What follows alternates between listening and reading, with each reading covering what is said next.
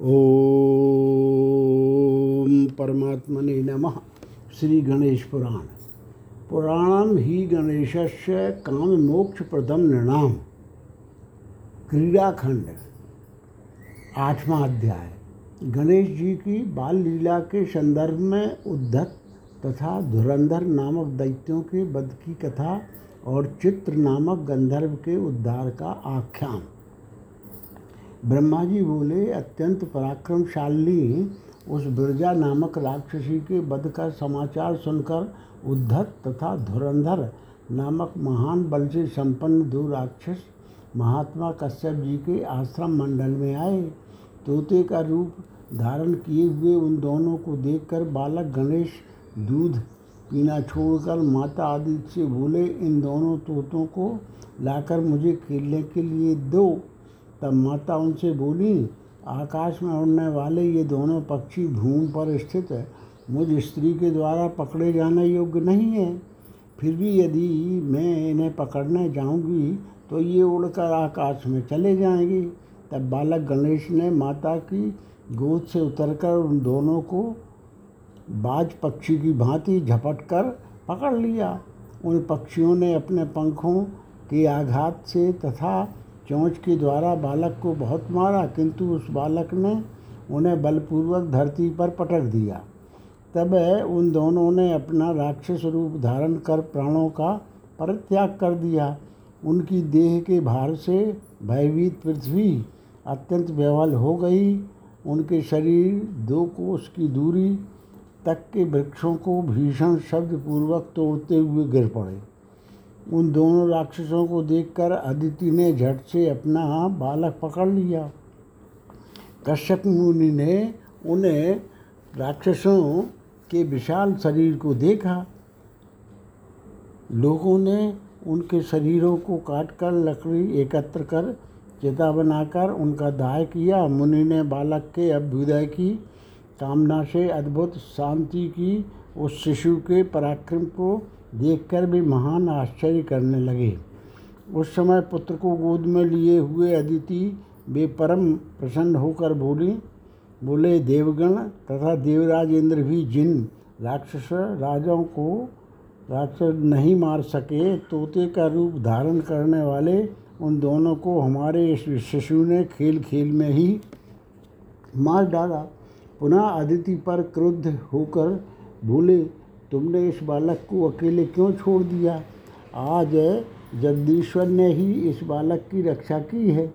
इसकी आयु कितनी है मुझे ज्ञात नहीं है। हे पतिव्रते, बिना भूले हुए इस बालक की तुम्हें प्रयत्नपूर्वक रक्षा करनी है। पर्वत के समान विशाल इन दोनों राक्षसों को इसने कैसे मारा? निश्चित ही यह राक्षसों के रहने का स्थान है। यहाँ यह मेरा बालक कैसे जीवित रह सकेगा? ब्रह्मा जी बोले, ऐसा कहकर भी दोनों दंपति आश्चर्यचकित हो गए। उस प्रकार की बालक को स्नान कराकर उन, उन्हें, दोनों ने स्वयं भी स्नान किया और वहीं ये पर सो गए। चार वर्ष की अवस्था में वह बालक अपने आश्रम के बाहर कुछ दूरी पर स्थित एक सरोवर के पास में गया। वह सरोवर कमल के पुष्पों से समन्वित था। उसमें अनेक मगर तथा मत्स्य रहते थे। उस सरोवर के आसपास तमाल, सरल, जम्बू, आम्र तथा कटहल के अनेक वृक्ष थे। विविध प्रकार के वृक्षों तथा लताओं से वह घिरा हुआ था और अनेक प्रकार के फलों तथा पुष्पों से सुशोभित था। नाना प्रकार के पक्षीगण वहाँ स्थित थे। अनेक मुनिगणों से समन्वित था। उस सरोवर का जल उसी प्रकार अत्यंत निर्मल तथा रमणीय था, जैसे कि सत्पुरुषों का अंताकरण निर्मल होता है। उस दिन सोमवती अमावस्या और व्यतिपात योग था, इसलिए देवी अदिति उस सरोवर में स्नान करने आई। वे अपने बालक को सरोवर के तट पर बैठा कर कंठ तक के पानी में अंदर गईं।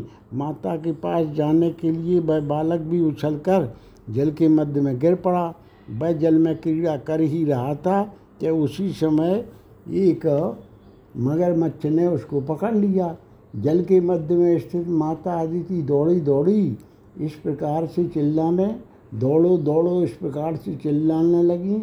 बालक को पकड़ने के लिए भी आई, किंतु वे उसे पकड़ न सकीं।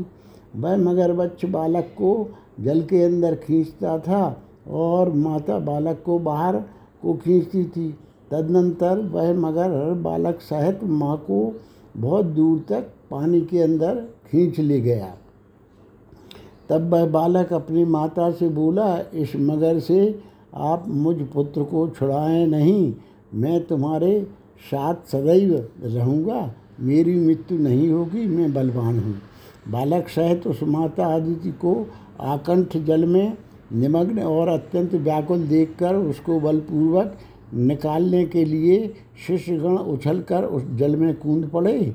किंतु वह बलवान मगरमच्छ से छुड़ाने में भी समर्थ ना हो सके। तब बालक ने अपने अत्यंत पराक्रम का प्रदर्शन किया और खेल खेल में उस मगरमच्छ को जल से बाहर भूमि पर फेंक दिया। जैसे वायु पके हुए फल को गिरा, डालती है और जैसे बालक है पत्थर के छोटे टुकड़े को फेंक डालता है। वैसे ही बालक गणेश ने मगर को फेंक दिया। उसका एक योजन विस्तार वाला अद्भुत शरीर चूर चूर होकर ज़मीन पर गिरा हुआ दिखाई दिया। वह निश्चेष्ट तथा प्राण शून्य हो गया था। उसे निष्प्राण देखकर बालक तथा शिष्यों सहित अदिति अत्यंत प्रसन्नता को प्राप्त हुई, तदनंतर दिव्य शरीर वाला होकर वह चित्र नामक गंधर्व उससे बोला, हे गजानन, मैं पूर्व काल में गंधर्वों का राजा था। मेरे विवाह के समय सभी गंधर्व मेरे घर आए हुए थे। मैंने उन सब की भली बात पूजा की, किंतु वैवाहिक कार्यों को करते हुए मैं महर्षि भृगु की पूजा न कर पाया। इससे मुनि मेरे ऊपर कुपित हो गए। उन्होंने मुझे शाप दे डाला कि तुम सरोवर के मध्य में रहने वाले विशाल मगरमच्छ हो जाओगे। मुनि के शाप को सुनकर मैं उस साप से मुक्ति दिलाने की प्रार्थना की। तब मुनि बोले कि जब कश्यप नंदन गजानन तुम्हारा स्पर्श करेंगे, तब तुम अपने पूर्व शरीर को प्राप्त कर लोगे। इस समय मैंने आपको भली भांति जान लिया है। आप गजानन ही बालक रूप धारण किए हुए हैं। आप ही संपूर्ण जगत के स्वामी, कर्ता, रक्षक तथा संहार करता है। आप निर्गुण, अहंकार रहित, सत, असत एवं परम कारण हैं। आप विविध अवतार धारण कर भक्तों की रक्षा करते हैं और दुष्टों का संहार करते हैं। आप सर्वत्र व्याप्त हैं, पूर्ण काम हैं और अनेकों ब्रह्मांडों के एकमात्र स्वामी हैं। आप मुनियों के लिए भी अगम और मन तथा वाणी से परे हैं। इस प्रकार स्तुति करके तथा उन्हें प्रणाम करके और उन बाल रूपधारी गजानन का पूजन करके उसने उनकी बार बार प्रदक्षिणा की, फिर वह चला गया। अदिति ने बालक को गोद में ले लिया और उसे प्यार करके अपना स्तनपान कराने लगी। अदिति के मन में बड़ा ही आश्चर्य हुआ। तदुपरांत वे आनंदित होकर अपने भवन को गई। वहाँ उन्होंने महर्षि कश्यप को प्रणाम कर संपूर्ण वृत्तांत उन्हें बतलाया। आश्चर्यचकित होकर मुनि, कश्यप ने अदिति से कहा, ये तो परमेश्वर हैं। मैं समझता हूँ कि लीला करने के लिए ही इन्होंने मनुष्य शरीर धारण किया है। ये देवताओं तथा असुरों के लिए भी अशक्य प्रतीत होने वाले और भी अन्य अद्भुत कर्मों को करेंगे। जिन्हें हम इन्हीं के कृपा प्रसाद से देख पाएँगे। अतः अपना कल्याण चाहने वालों को चाहिए कि इन गणेश जी की वे दृढ़तापूर्वक भक्ति करें। इस प्रकार गणेश पुराण के अंतर्गत कीड़ाखंड में नक्र रूपधारी गंधर्व की मुक्ति का वर्णन नामक आठवां अध्याय पूर्ण हुआ। नौवा अध्याय। हा हा, हु तथा तुम्बुरु नामक गंधर्वों का कश्यप मुनि के आश्रम में आना। गंधर्वों द्वारा पंचदेवों का पूजन, बालक गणेश द्वारा लीला पूर्वक पंचदेवों की मूर्तियों को अदृश्य कर, देना, माता को अपने मुख में समस्त ब्रह्मांड को प्रतिष्ठित दिखाना तथा गंधर्वों को विश्वात्मा रूप दिखाकर उनके भ्रम को निवारित करना। गंधर्वों द्वारा गणेश स्तवन। ब्रह्मा जी बोले, हे मुरे मैंने बालक रूपधारी गणेश जी के अन्य चरित्र का भी वर्णन आपसे करता हूँ। जो समस्त पापों का नाशक है, उसे आप एकाग्र चित्त होकर के सुनिए। एक बार की बात है कि हा हा, हु हु तथा तुम्बुरु नामक गंधर्व कैलाश जाने की इच्छा से महर्षि कश्यप जी के आश्रम में पहुँचे। वे गंधर्व वीणा को हाथ में लेकर वीणा बजाते हुए गान कर रहे थे। वे भगवान विष्णु की भक्ति में निरत रहने वाले थे। शंख चक्र, गदा, पदम एवं तुलसी की माला से सुशोभित थे। उनके शरीर के अंगों में गोपी चंदन का अनुलेपन लगा हुआ था। उन्होंने पीताम्बर धारण कर रखा था और भी अत्यंत मनोहर थे।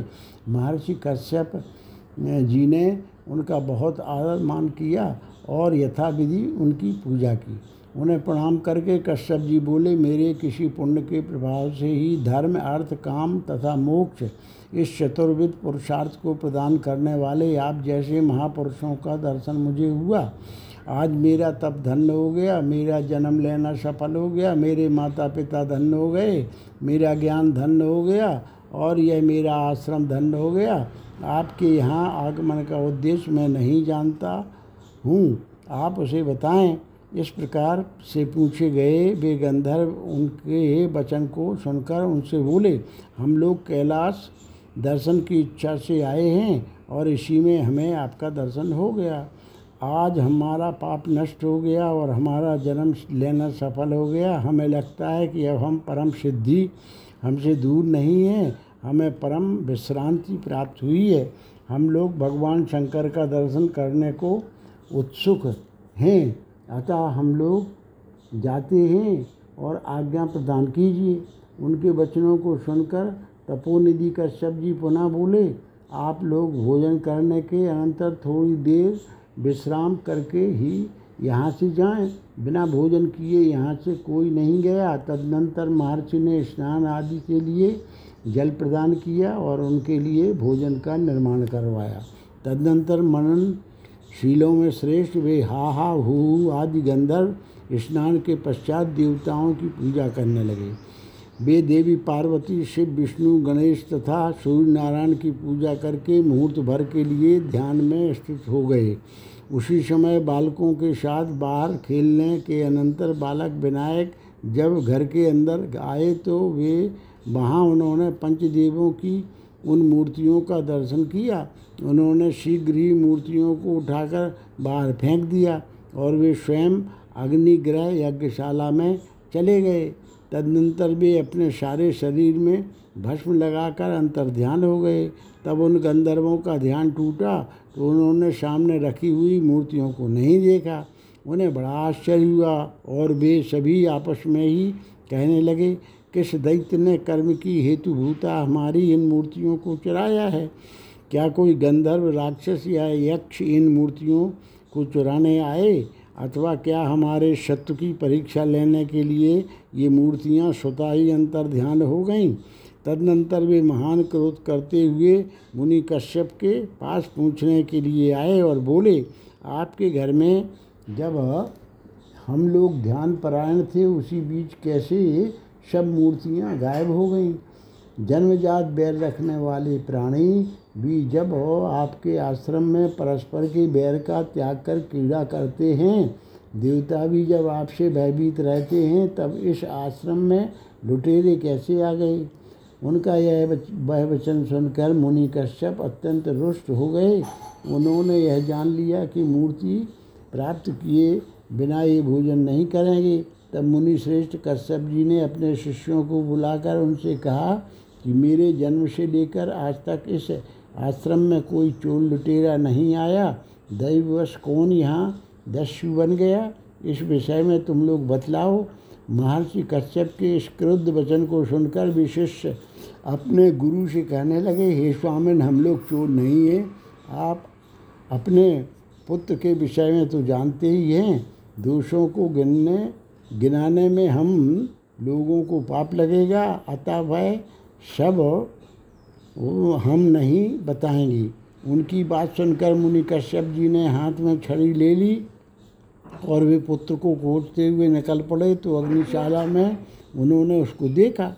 वे बालक गणेश को उन गंधर्वों के पास ले आए। उन लोगों ने उसे शिव के समान देखा। क्रोध से मूर्छित कश्यप जी ने उन्हें अपन उनके, उन्हीं के सामने विनायक से कहा, अरे बत्स तुम शीघ्र ही मूर्तियों को ले आओ, नहीं तो तुम आज मेरे हाथों मरोगे। तब निडर गणेश जी बोले, हे तात, मूर्तियों को मैंने नहीं लिया है। आप जो जो भी शपथ लेने को कहेंगे, मैं वैसा ही करूँगा। ऐसा कहते हुए पिता के भय से भयभीत वे बालक गणेश अत्यधिक रुदन करने लगे। अत्यंत बेवल होकर वे अपने मुख को फैलाकर भूमि पर गिर पड़े। उसी समय माता आदिति भी वहाँ आ गए आ पहुँची। तब बालक ने उनसे कहा, यदि मैंने देवताओं की मूर्तियों को खा लिया है तो मेरे मुख में देखो। फिर जब उसने मुख खोला तो माता ने मुख के अंदर समस्त विश्व को स्थित देखा। वे आश्चर्यचकित होकर भय से अत्यंत बेवल हो मूर्छित हो गई और भूमि पर गिर पड़ी। इसके अनंतर मुख के अंदर उन हा हा आदि गंधर्वों तथा मुनि कश्यप ने कैलाश पर्वत सपरिकर सपरिकर, भगवान शंकर बैकुंठ विष्णु, भगवान ब्रह्मा, सत्यलोक, इंद्र तथा उनकी पूरी अमरावती पर्वत एवं वनों से समन्वित पृथ्वी और उसमें रहने वाले लोगों, नदियों, सागरों, यक्षों, राक्षसों, पन्नगों, वृक्षों, पक्षीगणों, चौदह भुवनों इत्यादि, इंद्रादि देवताओं, स्वर्गादि समस्त लोकों, समस्त पातालों तथा दसों दिशाओं को देखा। जब माता को चैतन्य हुआ तो उन्होंने प्रसन्नतापूर्वक उन्हें स्तनपान कराया उस विश्वात्मा का इस प्रकार दर्शन कर मुनि कश्यप ने उन्हें प्रणाम किया। उन्होंने मन में यह निश्चय किया कि जिन साक्षात परमात्मा ने मेरे घर में अवतार लिया है उन्हीं को मैं प्रताड़ित करने जा रहा था।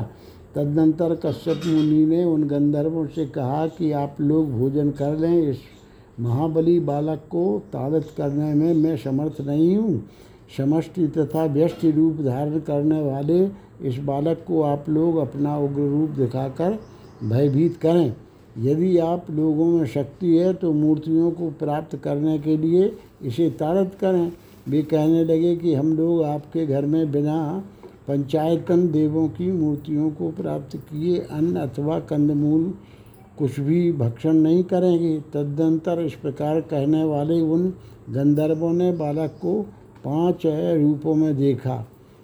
उस एक ही बालक को दुर्गा, विष्णु, सूर्य, शिव तथा गणेश इस प्रकार से पाँच रूपों वाला देखा। तब स्वस्थ मन होकर उन गंधर्वों ने उन बाल रूप गणेश को प्रणाम किया, उनकी पूजा की और वे उनकी स्तुति करने लगे। क्षण भर में वे बालक रूप में देखते थे। दूसरे ही क्षण वे उन्हें पाँच रूपों वाले दिखाई देते थे। फिर अगले ही क्षण वे महान, भयकारी रूप धारण कर लेते थे और कभी समस्त विश्व ब्रह्मांड को अपने समेटे हुए दिखाई देते थे, तब उन्हें ही उन्होंने खड रस संपन्न नैवेद्यान्न नैवेद्यान्न का भोग लगाकर स्वयं भी भोजन किया। इसके बाद वे उस विश्वरूपधारी बालक गणेश की भक्तिपूर्वक स्तुति करने लगे। तीनों गंधर्व बोले, हे विभु, विविध प्रकार के स्वरूप धारण करने वाले रूपहीन अद्वितीय एवं मनुष्य सगुण स्वरूप धारण करने वाले आपकी भक्ति न करने के कारण ही यह संपूर्ण जीव जगत अज्ञान से मोहित होकर संसार चक्र में भ्रमण कर रहा है। नाना प्रकार की भेद बुद्धि से ग्रस्त होकर आपके स्वरूप से विमुख हुआ। यह विविध प्रकार से भ्रमित हो रहा है और आपने अपने द्वारा किए गए विविध प्रकार के कर्मों के अंकरों से भ्रंशित और नाना प्रकार के पासों में जकड़ा हुआ है। दूसरे को, दूसरे जो भक्तजन कर्म फल की उपेक्षा करके आपके चरणार बिंदों की सेवा में परायण हैं, अपनी आत्मा को ही दूसरे के शरीर में प्रतिष्ठित देखने वाले हैं, निरंतर परमात्मा के ध्यान में परायण हैं, निर्मल अंतःकरण वाले हैं, वे ज्ञान से समस्त पापों का प्रक्षालन करके सभी कर्मांकुरों को दग्ध करके आप में उसी प्रकार सत्वर प्रवेश करते हैं। जिस प्रकार की मेघों के जल से व्याप्त सभी नदियाँ समुद्र में प्रविष्ट होती हैं और कुछ लोग जो आपकी भक्ति में परायण चित्त वाले हैं, वे जब बहुत सी सिद्धियों को प्राप्त कर लेते हैं तो उन्हीं में आसक्त मन वाले होकर आपके चरणार बिंदों को भूल जाते हैं तो वे बड़े कष्ट में, कष्ट से उत्तम पद को प्राप्त करते हैं। करके भी अज्ञान बस तत्व को न जानने वाले के कारण, जानने के कारण अपने वास्तविक पद से उसी प्रकार पतन की, पतन को प्राप्त कर, होते हैं। जैसे कि व्यक्ति दुर्लभ अमृत को छोड़कर विष का पान करता है, अतएव हमारा जन्म चाहे किसी शुभ योनि में हो अथवा किसी अशुभ योनि में, हमें आपकी स्मृति निरंतर बनी रहे और समस्त दुखों का उच्छेद करने वाली आपकी मंगलमयी भक्ति सदा बनी रहे। यदि ऐसा हो जाए तो संसार समुद्र में भ्रमण करते हुए हम लोगों का उद्धार आपकी कृपा दृष्टि से कभी न कभी हो ही जाएगा। हे सर्वात्मन, आपको नमस्कार है। हे योगेश्वर, आपके अवतार क्यों होते हैं, कितने होते हैं, तथा कब होते हैं, इन्हें जानने में कोई भी समर्थ नहीं है। हे मायापति, हे गुणेश्वर हे भूमन, आपको बारंबार नमस्कार है। हे भगवान, आपको नमस्कार है। ब्रह्मा जी बोले, इस प्रकार स्तुति करने के अनंतर वे हा भू आदि गंधर्व पंचदेवों की पूजा करके तथा उस बालक महोत्कट गणेश की चेष्टाओं के प्रति विस्मित होते हुए भगवान शिव के निवास स्थान कैलाश की ओर चले गए। इस प्रकार से गणेश पुराण के क्रीड़ा खंड में बाल चरित्र के अंतर्गत हाहा आदि गंधर्वों के द्वारा की गई गजानन स्तुति का वर्णन नामक नौवा अध्याय पूर्ण हुआ।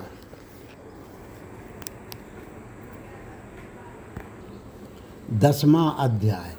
बालक गणेश द्वारा विघातादि राक्षसों का उद्धार, बालक गणेश के यज्ञोपवीत संस्कार का वर्णन विविध देवों द्वारा उन्हें अनेक नाम तथा विविध उपहार प्रदान करना। ब्रह्मा जी बोले, तदनंतर धीमान महर्षि कश्यप जी ने उस बालक गणेश के पाँचवें वर्ष में अपने गृह सूत्र में बताई गई विधि के अनुसार शुभ मुहूर्त तथा शुभ लग्न में वेद के पारगामी विद्वान ब्राह्मणों के द्वारा उसका चूड़ाकरण सहित मंगलमय व्रतबंध का संस्कार कराया। महर्षि कश्यप जी के शिष्यों द्वारा आमंत्रित किए गए देवता, दानव, राक्षस, मुनिगण, यक्ष, नाग और अनेक राजर्षि तथा वैश्य एवं शूद्रगण नाना प्रकार के उपहारों को हाथ में लेकर वहाँ आए।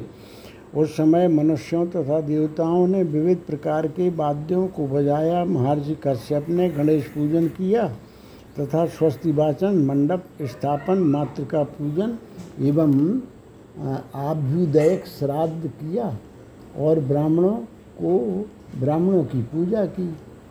मित्रगणों को यथायोग वस्त्र दान किया अन्य जनों को भी वस्त्र दिए। उन सभी ने भी उन वस्त्रों को पहन लिया। कश्यप जी ने हवन संपन्न हो जाने पर पुनः ब्राह्मणों की पूजा की। तदनंतर शीघ्र ही वेदिका में अंता खट लगाकर, अंतापट लगाकर वेदी में अग्नि की स्थापना की गई और बालक को वहाँ लाया गया। सुभाषिनी स्त्रियों तथा ब्राह्मणों ने उसके ऊपर अक्षतों को बिखेरा। उन ब्राह्मणों के मध्य में ब्राह्मणों का रूप धारण कर पाँच अत्यंत दुष्ट राक्षस भी बैठे थे। उनके नाम थे विघात पिंगाक्ष, विशाल, पिंगल तथा चपल। वे बड़ा बड़ा तिलक लगाए थे। अक्षमाला से सुशोभित हो रहे थे। उन्होंने अपने अपने हाथ में जलपात्र धारण किया हुआ था। वे अत्यंत रमणीय वस्त्रों तथा आभूषणों को धारण किए हुए थे। उन दुष्टों ने उस बालक गणेश के प्राणों का हरण करने की इच्छा से उस पर अस्त्रों से आघात किया। उसके अस्त्रों से उस कुमार का शरीर छिन्न भिन्न हो गया। कुमार महोत्कट ने उन्हें दुष्ट जानकर अक्षतों को मंत्रों से अभिमंत्रित किया और उन पाँचों राक्षसों पर पाँच अक्षत फेंकी। जिससे उसी समय उनके प्राण निकल गए और वे अपने विकराल रूप धारण कर दस योजन विस्तार वाले हो गए एवं छिन्न भिन्न होकर भूमि पर उसी प्रकार गिर पड़े, जैसे कि इंद्र के द्वारा किए गए प्रहार से पर्वत गिर पड़े हों। उस समय भारी कोलाहल मच गया और दसों दिशाएँ धूल से आच्छादित हो गईं। वहाँ एकत्रित लोग कहने लगे, छद्म रूप धारण करने वाले इन पाँचों राक्षसों को उस बालक ने क्षण भर में कैसे मार डाला? हम सब इस बालक को नहीं जानते हैं। क्या साक्षात परमेश्वर ने ही इस पृथ्वी के भार को दूर करने के लिए स्वयं अवतार धारण किया है? इस प्रकार का वार्तालाप हो ही रहा था कि उसी समय अपने अपने विमानों में बैठे हुए ब्रह्मा आदि देवताओं ने उस आदरणीय बालक पर पुष्पों की वृष्टि की उन प्रेतों, शवों के वहाँ से ले जाए जाने के अनंतर ब्राह्मणों तथा मुनि कश्यप ने उस उपनीत बालक गणेश को अपनी शाखा में कहे गए मंत्रों के द्वारा वस्त्र, मेखला, यज्ञोपवीत, मृगचर्म तथा दंड धारण कराया। इसके अनंतर महर्षि कश्यप ने उसकी अंजलि में जल भरकर उसे भगवान सूर्य के मंडल का दर्शन कराया और हवन समाप्त करने के पश्चात उसे गायत्री मंत्र का उपदेश दिया। पहले गायत्री मंत्र के एक पाद का, तदनंतर प्रथम पाद एवं द्वितीय पाद का और फिर संपूर्ण मंत्र का उपदेश दिया। सर्वप्रथम माता ने उसे भिक्षा प्रदान की, तदनंतर वहाँ आए हुए संख्यातीत लोगों ने उसे भिक्षा दी। तदनंतर बटुक गणेश को महर्षि कश्यप ने शौचाचार संबंधी अनेक नियमों का उपदेश कर पुनः ब्राह्मणों की पूजा की और उन्हें वस्त्र, सुवर्ण तथा गंगे प्रदान की। बालक के महान अरिष्ट कट जाने पर महर्षि कश्यप ने ब्राह्मणों को यह सब दान अत्यंत श्रद्धा भक्ति पूर्वक दिया था। तदनंतर मुनि वशिष्ठ जी उस बटुक को सभा के मध्य में स्थित ब्रह्मा जी के पास ले गए। ब्रह्मा जी के कौंडरों में स्थित पवित्र जल को बालक ने ग्रहण किया तब ब्रह्मा जी ने अपने हाथ में स्थित तथा सदा ही खिले रहने वाले कमर को उसे प्रदान किया। तदनंतर ब्रह्मा जी ने उस बालक गणेश का ब्रह्मणस्पति यह नाम रखा। बृहस्पति जी ने बालक गणेश की पूजा कर उसका भार भूति यह नाम रखा। कुबेर ने अपने कंठ में स्थित रहने वाली रत्नों की माला उसे प्रदान की। तदनंतर उसका पूजन कर कुबेर ने बालक का सुरानंद यह नाम रखा। जलाधिपति वरुण ने सभी देवताओं के सुनते हुए सर्वप्रिय यह नाम रखकर उसे अपना पास प्रदान किया। भगवान शंकर ने अपना त्रिशूल और डमरू उसे प्रदान कर विरूपाक्ष यह ना नाम उसका रखा। साथ ही उन्होंने उसे चंद्रमा की कला प्रदान कर भालचंद्र यह नाम भी रखा। त्रैलोक जननी भगवती शिवा ने उसे प्रसन्नतापूर्वक परशु नामक अस्त्र प्रदान किया और परशु हस्त यह सुंदर नाम रखा तथा पुनः उसकी पूजा करके अपना श्रेष्ठ वाहन सिंह उसे प्रदान किया और सिंह वाहन यह सुंदर नाम रखा और उसे आदेश देते हुए कहा, हे विनायक, तुम शीघ्र ही दुष्टों का विनाश करो। समुद्र ने ब्राह्मण रूप धारण कर वहाँ उपस्थित होकर उसे मुक्ता की माला प्रदान की और उसकी पूजा कर मालाधर यह नाम उसका रखा। भगवान शेष ने गणेश जी के आसन के रूप में स्वयं अपने को समर्पित किया और बड़ी प्रसन्नतापूर्वक फणि राजासन उसका नामकरण किया। अग्निदेव ने उसे दाह शक्ति प्रदान की और धनंजय यह नाम रखा। वायुदेव ने बालक का प्रबंजन यह नाम रखा और महान पराक्रम उसे प्रदान किया। इस प्रकार सभी देवों ने यथाशक्ति उसे कुछ भेंट प्रदान कर उसके विविध नाम रखे। हे मुने, उनके अनेक नामों का वर्णन करने में किसी की भी शक्ति नहीं है। देवराज इंद्र ने मत से उन्मत्त होकर उसकी पूजा नहीं की और न कोई मंगलमय, श्रेष्ठ उपहार ही प्रदान किया। इंद्र सोचते थे, मैं तीनों लोकों के द्वारा पूज्य हूँ, देवताओं का राजा हूँ, वरिष्ठ हूँ, अमृत का पान करने वाला हूँ, गजेंद्र अयोवत की सवारी करने वाला हूँ, और भगवान विष्णु तथा सूलपाणी शंकर जी द्वारा भी पूजित हूँ तो फिर मैं कश्यप जी के छोटे बालक, उस गणेश को क्यों नमस्कार करूँ? सिंह कभी भी तृण का भक्षण नहीं करता, समुद्र कभी भी छोटे सरोवरों से जल की अभिलाषा नहीं करता और सब कुछ प्रदान करने वाला कल्प वृक्ष अन्य किसी दूसरे से कुछ भी नहीं माँगता। महर्षि कश्यप ने अपने ध्यान योग से इंद्र के इस प्रकार के भय, भाव को समझकर उसकी भलाई की कामना से इस प्रकार के धर्मयुक्त वचन कहे। जो अद्भुत कर्म वाला हो और जो गुणों की खान हो, वह पूजा के योग्य तथा प्रणाम करने के योग्य होता है। इसी प्रकार गुणों से रहित ब्राह्मण भी पूज्य एवं नमस्कार्य नहीं होता।